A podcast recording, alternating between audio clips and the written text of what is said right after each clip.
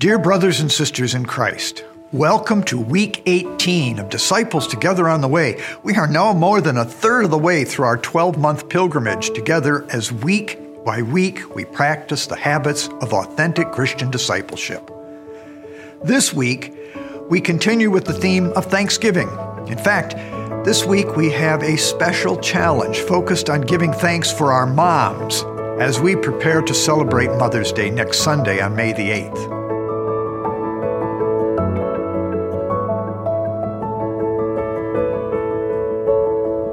The great 20th century evangelist, the Venerable Fulton Sheen, once compared motherhood to priesthood.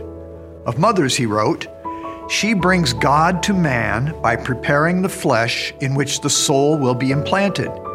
She brings man to God in offering the child back again to the Creator. She is nature's constant challenge to death, the bearer of cosmic plenitude, the herald of eternal realities, God's great cooperator. Though Mother's Day in the United States did not become an official holiday until President Woodrow Wilson established it in 1914, civilizations around the world have honored and esteemed mothers from time immemorial, and rightly so.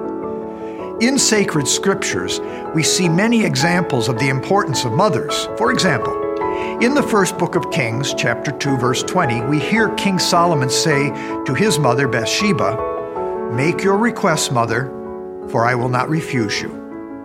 Of course, just as we see Eve in the book of Genesis called the mother of all the living, we can fast forward to our Blessed Mother Mary, who is the new Eve. How amazing it is that God Himself ordained that a mother would play such an important role in our salvation. Just as Mary plays such an important part in the gift of eternal life offered to each of us through her Son, Jesus, our own mothers too have literally given us the gift of life. My mother is currently suffering from dementia at the age of 92. For a while, this was causing me sadness. But over the past months, Every moment of sadness is now countered with a word of thanks to God for something specific about mom. So, this brings me to this week's challenge. I am inviting each of us to write a letter to our mom, living or deceased, and then to say a Hail Mary for our mom every day this week.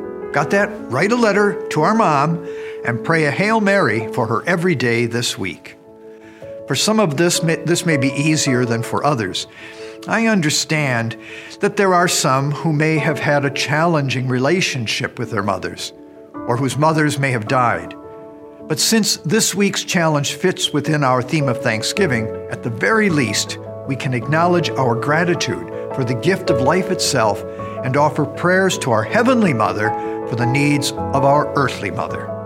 I'll leave you with this beautiful quotation on motherhood from Pope St. John Paul II. In his letter to women from 1995, he wrote Thank you, women who are mothers.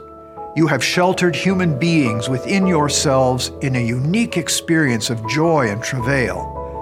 This experience makes you become God's own smile upon the newborn child the one who guides your child's first steps, who helps it to grow, and who is the anchor as the child makes its way along the journey of life. May God bless you and your mother in this week ahead. In the name of the Father, and of the Son, and of the Holy Spirit, amen.